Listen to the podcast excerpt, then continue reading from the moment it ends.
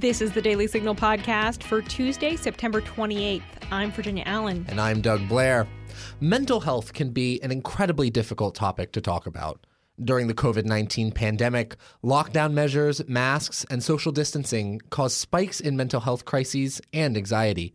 On today's episode of the Daily Signal podcast, we're joined by Jon Seidl, author of the new book, Finding Rest A Survivor's Guide to Navigating the Valleys of Anxiety, Faith, and Life.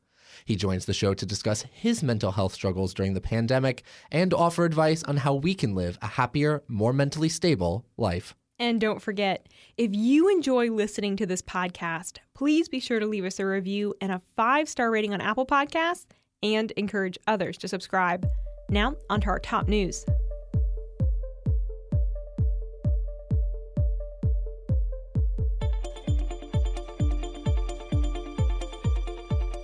Homicides rose by 30% in 2020, according to data from the FBI. This marks the largest increase in homicide deaths on record from one year to the next. The FBI began tracking homicide numbers from year to year in the 1960s. In 2020, there were 21,570 reported homicides. The homicide rate contributed to an overall 5% increase in violent crimes in 2020, but nonviolent crime fell by 6% last year. The largest age group of victims and offenders involved in these violent crimes were between the age of 20 and 29. During a live Monday event at the White House, President Joe Biden received his third dose, or booster shot, of the Pfizer COVID 19 vaccine. Biden made remarks on the safety of the vaccine as well as boosters and encouraged more Americans to get vaccinated. Here's the president via NBC News. You're safe, and we're going to do everything we can to keep it that way with the boosters. But let me be clear boosters are important, but the most important thing we need to do is get more people vaccinated. The vast majority of Americans are doing the right thing. Over 77% of adults have gotten at least one shot. Biden continued his remarks by criticizing unvaccinated Americans and vowing to mandate vaccines wherever he had the power to do so. About 23% haven't gotten any shots. And that, uh, that distinct minority is causing an awful lot of us, uh, uh, an awful lot of damage for the rest of the country. This is a pandemic of the unvaccinated. That's why I'm moving forward with vaccination requirements wherever I can. While the president was adamant that booster shots were a good idea for some Americans, the science surrounding them is contentious. Last Friday, CDC Director Rochelle Walensky overruled an independent advisory panel by recommending a third dose for Americans 18 to 64 with high risk for COVID at work. Per Stat News, panel member Pablo Sanchez expressed his concern with the amount of people the panel was recommending receive the booster shot, saying, We might as well give it to everybody. The CDC's current booster recommendation policy only applies to people initially vaccinated with the Pfizer vaccine and not those with the Moderna or Johnson & Johnson shots. The Biden administration is taking action to protect illegal immigrants who are brought to America as children or teens. Today, the Department of Homeland Security is presenting a new rule to revise the Deferred Action for Childhood Arrivals program, also known as DACA. The program is being changed and revamped after a federal court ruling this summer determined that the program was illegal. The new DACA program is very similar to the last, but has a few provisions to guard it from future legal issues. The new rule gives 60 days for legal review of the DACA program and for public feedback. But the core of the program remains the same. DACA recipients will be protected from deportation and allowed to work within the U.S. Recipients of DACA must reapply for the program every two years. 600,000 people have been approved for DACA since former President Barack Obama created the program in 2012. A federal judge ruled Monday that John Hinckley Jr., better known as the man who shot and wounded President Reagan in 1981, can be unconditionally released from a series of restrictions next June. Hinckley, now 66, has been living with his mother in Williamsburg, Virginia since 2016. Following Hinckley's failed assassination attempt, he was confined to St. Elizabeth's Mental Hospital in the nation's capital for nearly 35 years. In his ruling removing the restrictions on Hinckley, U.S. District Court Judge Paul Friedman said if he hadn't tried to kill a president, he would have been released unconditionally a long time ago, per Fox News. In a statement praising Judge Friedman's decision, Hinckley's lawyer, Barry Levine, said Hinckley's mental disease is in full, stable, and complete remission and has been so for over three decades. He then added that, I would hope people would be able to see this as a victory for mental health.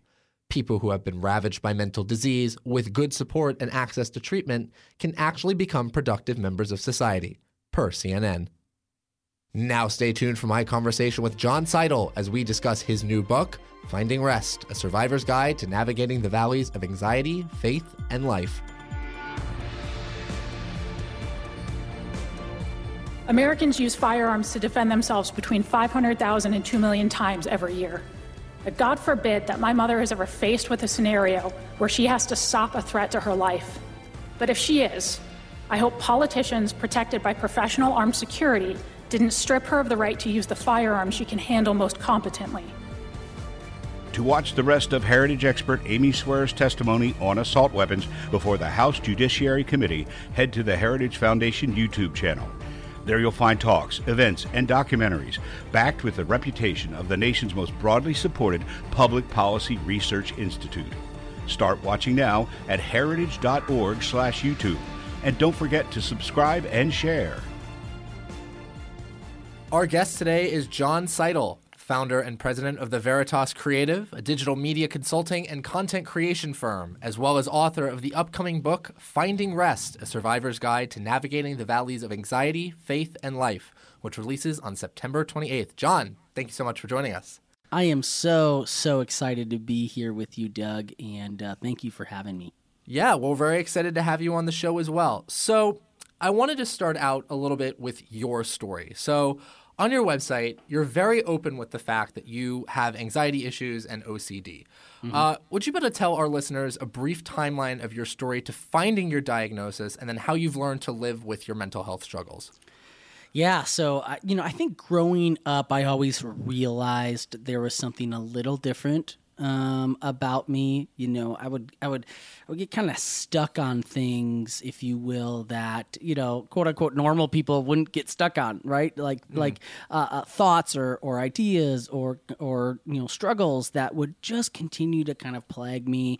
Um, I think there was this there was this general kind of baseline of of where I would feel like if you've been to the Grand Canyon or Yellowstone, you know, where you're kind of like on the edge of this cliff, and that feeling of when you're looking down and you're like, oh my gosh, this could go bad at any moment.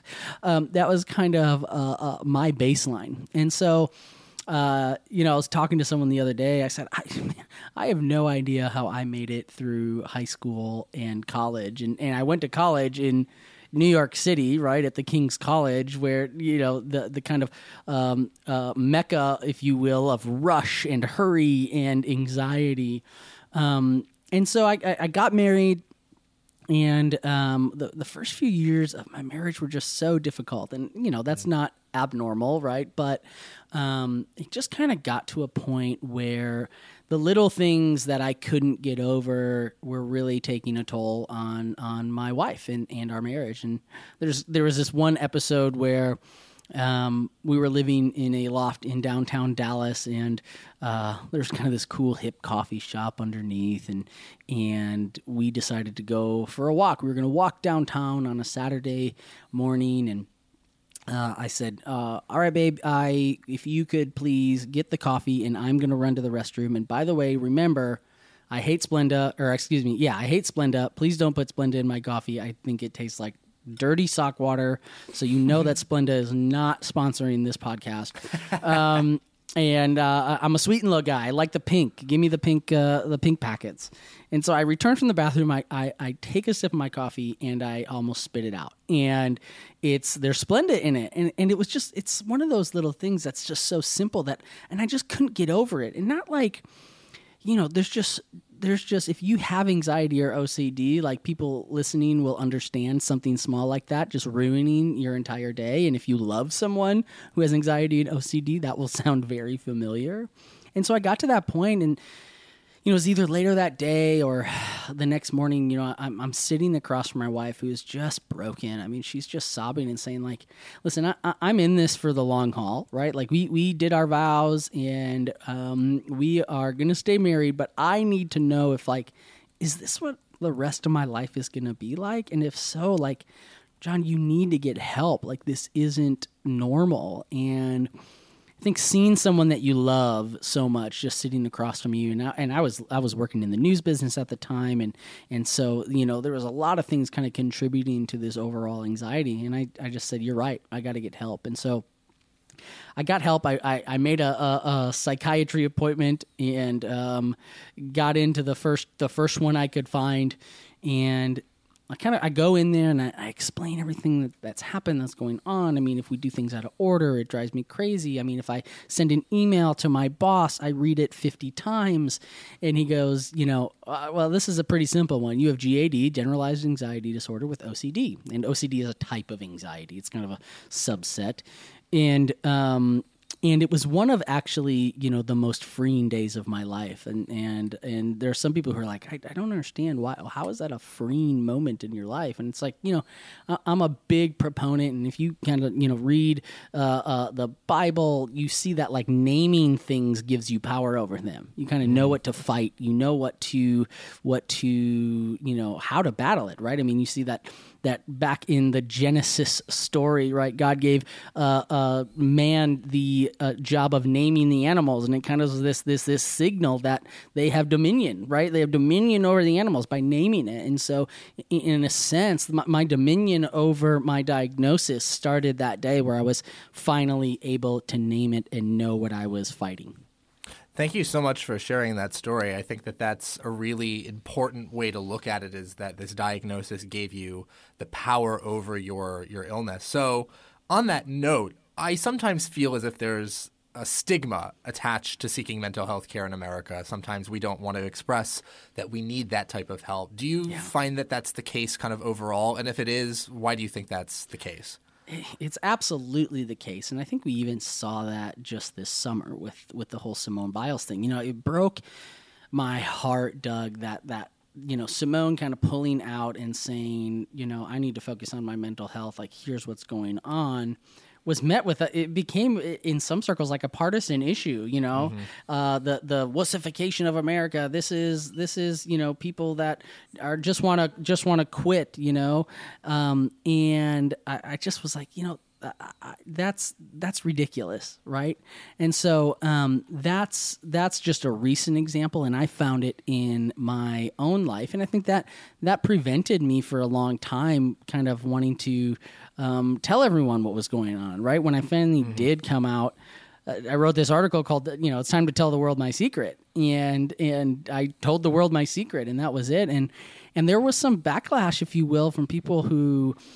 Um, just didn't understand, you know, why why I would go take medication. You know, I'm a person of faith. Like, do you not have enough faith? And um, but also the reaction that I got from people who had been suffering in silence for a long time was incredible. And so I think, Doug, that like we are in. Um, we're in a culture and a time where we are seeing people finally be okay with not being okay. We are mm. seeing people say, like, listen, I, am going to tell you, like, this is what's going on with me. And there's actually more freedom and power in in doing that.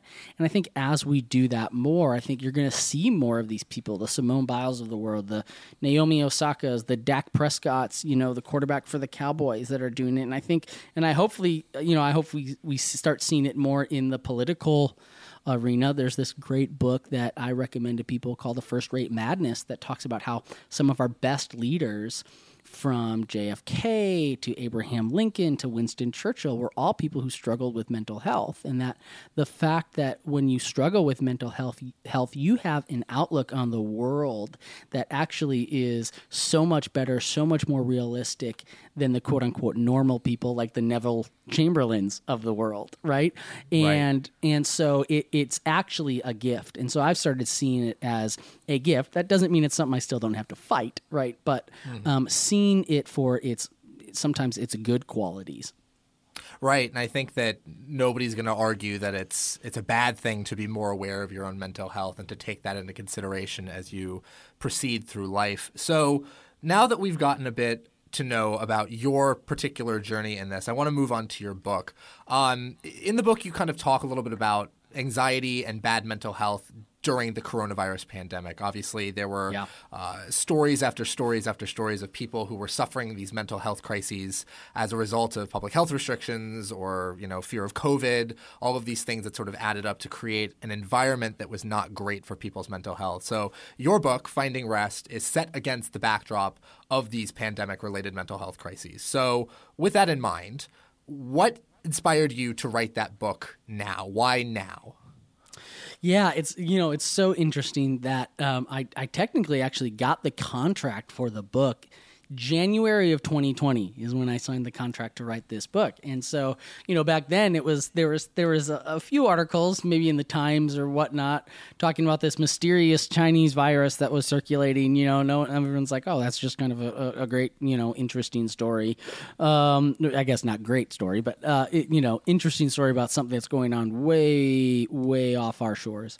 Um, but but when I started writing it, you know, you couldn't help but but bring in a lot of the stuff that has been going on that I, I would just say had been going on, but here we are again, right where where stuff is is resurging um, again, and I think more so than ever, Doug, I am talking to people from all walks of life. I mean parents, teachers, pastors, uh, CEOs of companies who are coming to me and saying, listen i never struggled with anxiety and now i'm like i'm like a raging anxiety anxietyaholic. Like i don't know what has what has happened. And so i try to i try to frame it like this.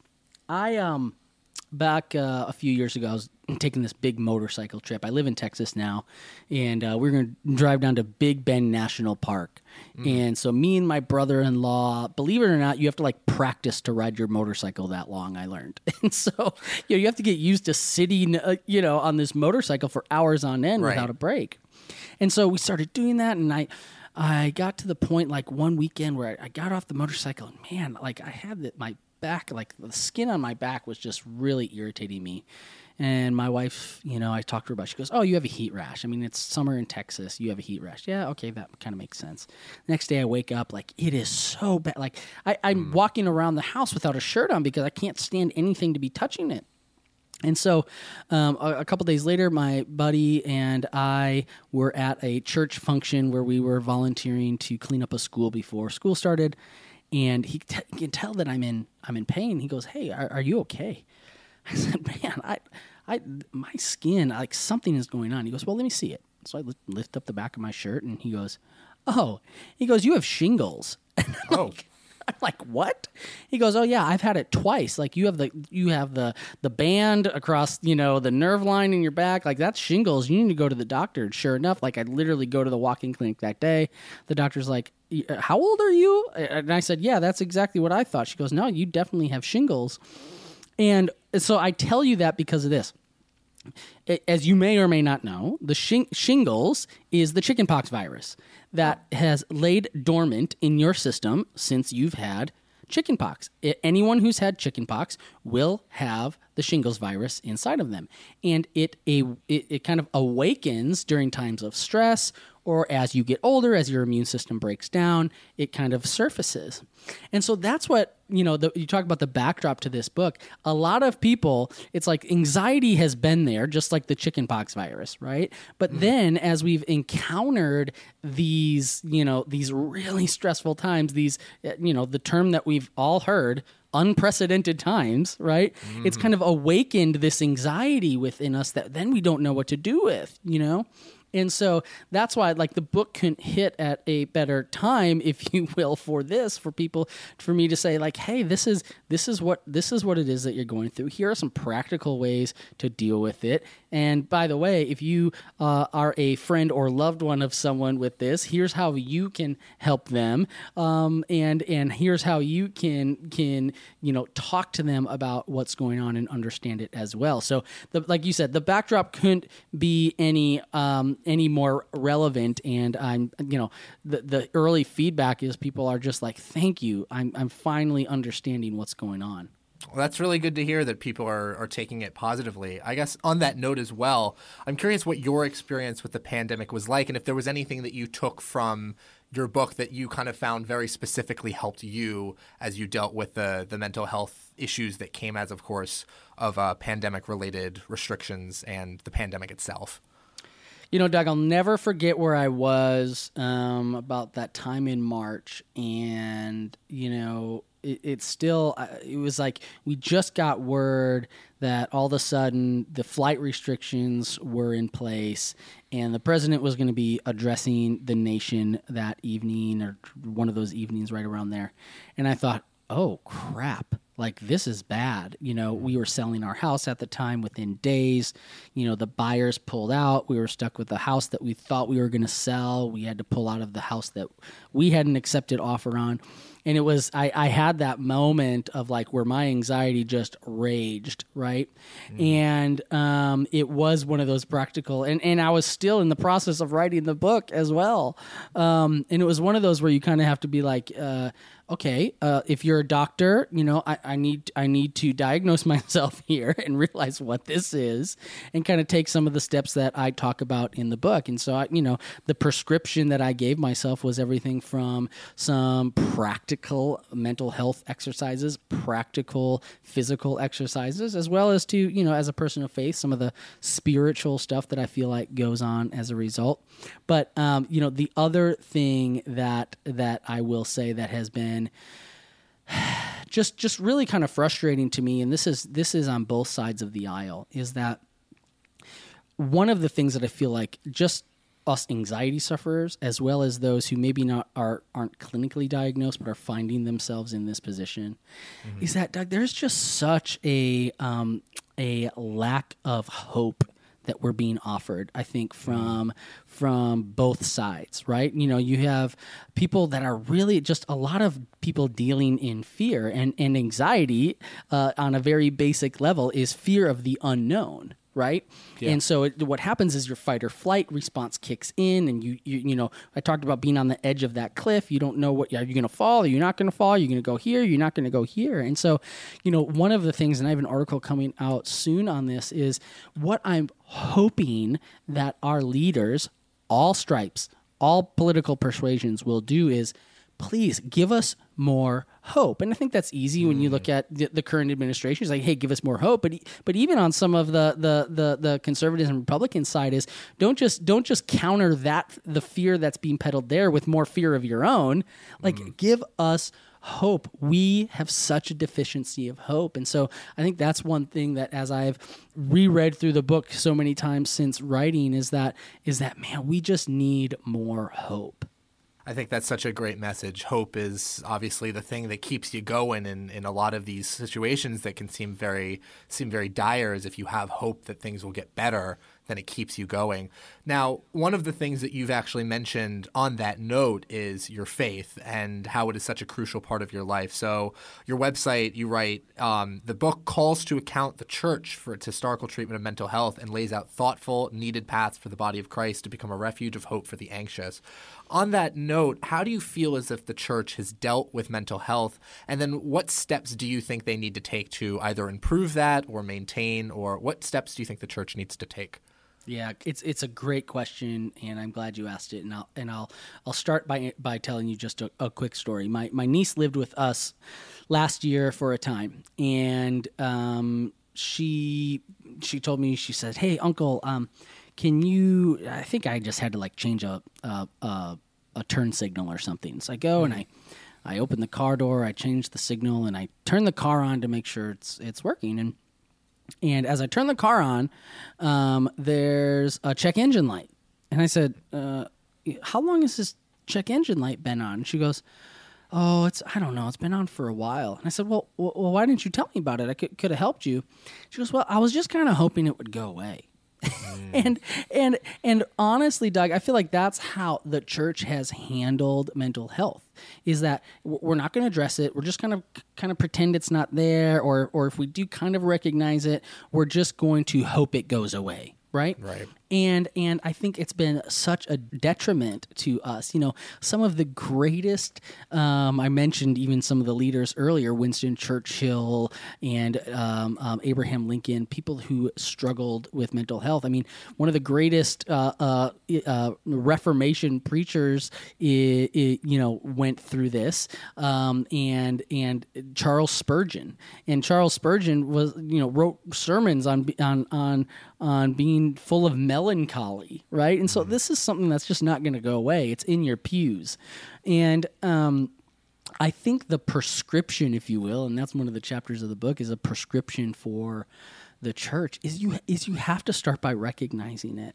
And um, part of what i feel like that looks like is i talk about in the book in great detail not just in the chapter about for the church but even just as a sufferer is what i call a proper theology of suffering. And i know that's kind of a heady term but really it's this idea of like how do we deal with suffering? How do we deal with when bad things happen to us right that we are, are are struggling with? And you know one of my favorite um, writers of all time i named my son after him is cs lewis and uh, I didn't. I didn't name my son Clive. I feel like that would be a little, but I did name him Jack, as Tolkien uh, called him. Um, but you know, C.S. Lewis talks a lot about this in in, in the problem of pain, um, for one, and it's like the the you know pain and difficulty is what god uses. You know he, he says it's in this really poetic term it's the megaphone that god uses to rouse a deaf world. And so hmm. what i have tried and and to really embrace is that like if if I am going through this, it's not you know I haven't done anything to you know cause this, if you will. I didn't you know I didn't I didn't I didn't you know go to confession or or repent of something you know yesterday, so now I'm being struck down with this, or you know it's not that I don't have enough faith, you know. Um, but if it's i'm looking at it as man this is this is god saying i'm allowing this to happen and there's a reason that i'm allowing this to happen. And and i'm some of those i'm going to reveal to you you know uh, and some of them you may not understand fully. But um, that's that is what i think the church needs to do a better job of is preaching and teaching this proper theology of suffering of like bad things are going to happen to you. I mean, if you're a Christian, um, uh, by the way, like like y- your Christ, Jesus says you are going to have suffering in this world. You know, and I think that's so antithetical to some of the um, you, you know feel good messaging that we we get from a lot of, of preachers these days of just like hey everything's gonna be all right. And it's like no like you know what? I talk about this in the book like my stepdad and my sister died within you know two years of each other. Like that's not all right you know and I don't feel all right about that. But I also know that like God is still at work and I've seen him at work in those instances and in the instances of my own struggle I think that's really good to be aware that there are going to be struggles in life. It's very difficult to acknowledge those truths, but the moment that you do, it becomes a lot easier to proceed uh, in life with those struggles. Um, speaking of struggles, one of the things that I found so inspiring in doing some research for this interview was this story about a kidney transplant to a total stranger. So you gave one of your kidneys to a man you had never met, and I just think that's unbelievable. I would love if you could tell our listeners about this story and, and why slash what you did. Absolutely. Um, so, about two or so years ago, I'm sitting in my office and um, I see a Facebook post from my dad. And he says, Hey, I've got a friend who needs um, a, a kidney. And the person that they're looking for needs to have type O blood. And if you're interested, just literally click on this link and you can kind of sign up and they'll be in touch. And in that moment, like it wasn't this like uh, this like should I shouldn't I you know kind of idea because my stepdad actually was a kidney recipient. So so growing up, I was on the other side of my stepdad was going to dialysis three times a week. You know, literally having the life drained out of him, right? And so if you're on a dialysis machine, it takes all of your blood out of you, filters it through a machine, and puts it back. I mean, you're you're you're exchanging this this old life for new life, and um and it's a tiring, tiring process. And Yeah. I knew what it was like to just wait, you know, to wait and say, is anyone going to sign up? Is anyone going to get tested? And so I literally just went like right then and there and signed up for the form and didn't really think about it until that night when my wife, you know, gives me the quintessential "How was your day?" And I'm like, "Oh, you know, this meeting, did that, and um, and oh, by the way, um, I signed up to be a kidney donor." and she kind of looks at me and says, Excuse me? Um, I, I don't recommend signing up to donate an organ without talking to your spouse first. Um, but it did work out. Um, eventually, that person that I signed up to donate for, someone else was in line. And they tested um, as a match. And so they didn't need me. And so that person had kind of gotten to know different people in the kidney community, so to speak. She said, Hey, there's this guy in Mississippi. He's got five boys. Um, no one has been a match, and not a lot of people have come forward to be tested. Like, would would you be willing to at least put your name in the hat just in case you're a you're a match? And I said, Absolutely. And so, long story short, like I get tested for him. We find out I'm a match, but just as we're about to do the uh, schedule the surgery, he is um, someone who has diabetes. He's a black man, which you know that diabetes tends to ravage that community even more so, and so um, his diabetes got so bad that that he started to have um, his toes amputated, and then his uh, his feet amputated, and then his legs amputated. So that put the whole process on hold for about a year. And then finally, once he got healthy enough, um, they called me back up and said, "You still will- willing to donate?" I said, "Absolutely. Tell me where to go." I flew from Dallas to New Orleans. I met him two days before the surgery for the first time, and uh, we did the surgery. And now he is um, healthy. They've they've nicknamed the kidney. Uh, him and his wife, who are just a hoot, they nicknamed the kidney John John. And so I get I get regular text updates about uh, little John John and how John John is doing, and uh, you know it's just you know you talk about like why do you do it, and and so part of that is my stepdad going through that, and two it's like and I feel like every one of us has an opportunity to give back. And I don't, I'm not saying that like every person has to sign to be a kidney donor, although I would highly recommend it in, in the sense that it's one of the most needed transplants. It's one of the safest, and your life afterwards, and I can attest to this, is normal afterwards. I mean, I'm completely normal and healthy, right? Wow. Um, but it was just one of those very just obvious opportunities that I feel like God put in my path to to to to to do, and I did it, and it's been one of the best decisions in my life. Ken is now his name is Ken. He's now able to walk again. He he had prosthetics before, but because of the dialysis, he was so tired he could never learn to use his prosthetics. Now he can walk again. Um, for five years, he slept in a recliner because um, the the fluid in his body would build up, um, and and he needed dialysis to take that out. But but if he would lay down in bed, he would just swell up.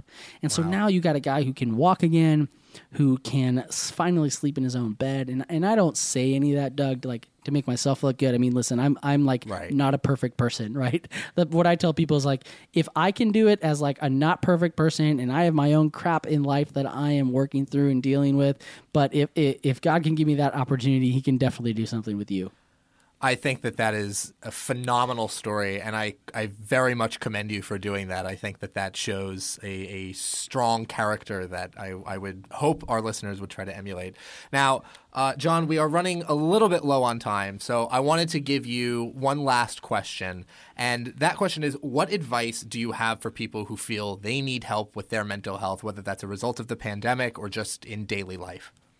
So I'm going to use some very wise words, and my six-year-old daughter would be so proud of me.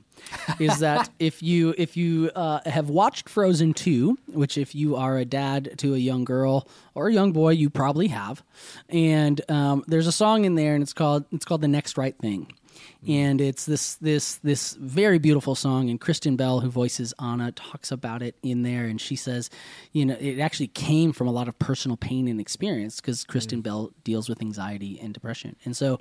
Um, my advice to you is just like Anna in the film is do the next right thing, right? I think mm-hmm. sometimes I know that you know my anxiety, my OCD, I, I call it the tyranny of the what if. You know, it's like Yeah. I, if I cut my finger, like it takes me about thirty seconds to to me like dying of a finger infection and having it amputated. You know, um, and so like if I break things into smaller steps and just do the next thing, you know, and it's not just a Disney thing. Elisabeth Elliot, the famous um, missionary, you know, when her husband Jim was killed um, doing missionary work, she she adopted this mantra as well. When she went back to the jungle, she said, "Listen, I, I don't know exactly what I'm going to do. I just got to do the next thing." And so, like you said, if you find yourself in this, you, you know, anxiety-ridden state, especially as a re- result of the pandemic, or maybe even before Mm-hmm. do the next thing, right? And and so what I would encourage is talk to your doctor, talk to a counselor, talk to you know whether it's a a, a spiritual person in your life, a spiritual leader in your life, a pastor or whoever. Start talking and and and and find that next step. For some people, that's going to the doctor. For some people, it's like I know I have this, so I need to think about if I need to get on medication or whatever it is. Do the next thing. I think that's really, really fantastic advice, Jon. Well, Jon, thank you so much. That was Jon Seidl, founder and president of the Veritas Creative, a digital media consulting and content creation firm, as well as author of the upcoming book, Finding Rest A Survivor's Guide to Navigating the Valleys of Anxiety, Faith, and Life, which releases September 28th. Jon, really appreciate you coming on the show. Listen, I, I really appreciate it, Doug. And if people want to find out more, they can go to findrestnow.com. And that has all the information on the book as, as well as some other tips and, and tricks to managing your anxiety. And that'll do it for today's episode. Thanks so much for listening to the Daily Signal podcast. You can find the Daily Signal podcast on Google Play, Apple Podcasts, Spotify, and iHeartRadio. Please be sure to leave us a review and a five star rating on Apple Podcasts and encourage others to subscribe. Thanks again for listening, and we'll see you all tomorrow. The Daily Signal podcast is brought to you by more than half a million members of the Heritage Foundation. It is executive produced by Virginia Allen and Kate Trinko. Sound designed by Lauren Evans, Mark Guiney, and John Popp. For more information, please visit dailysignal.com.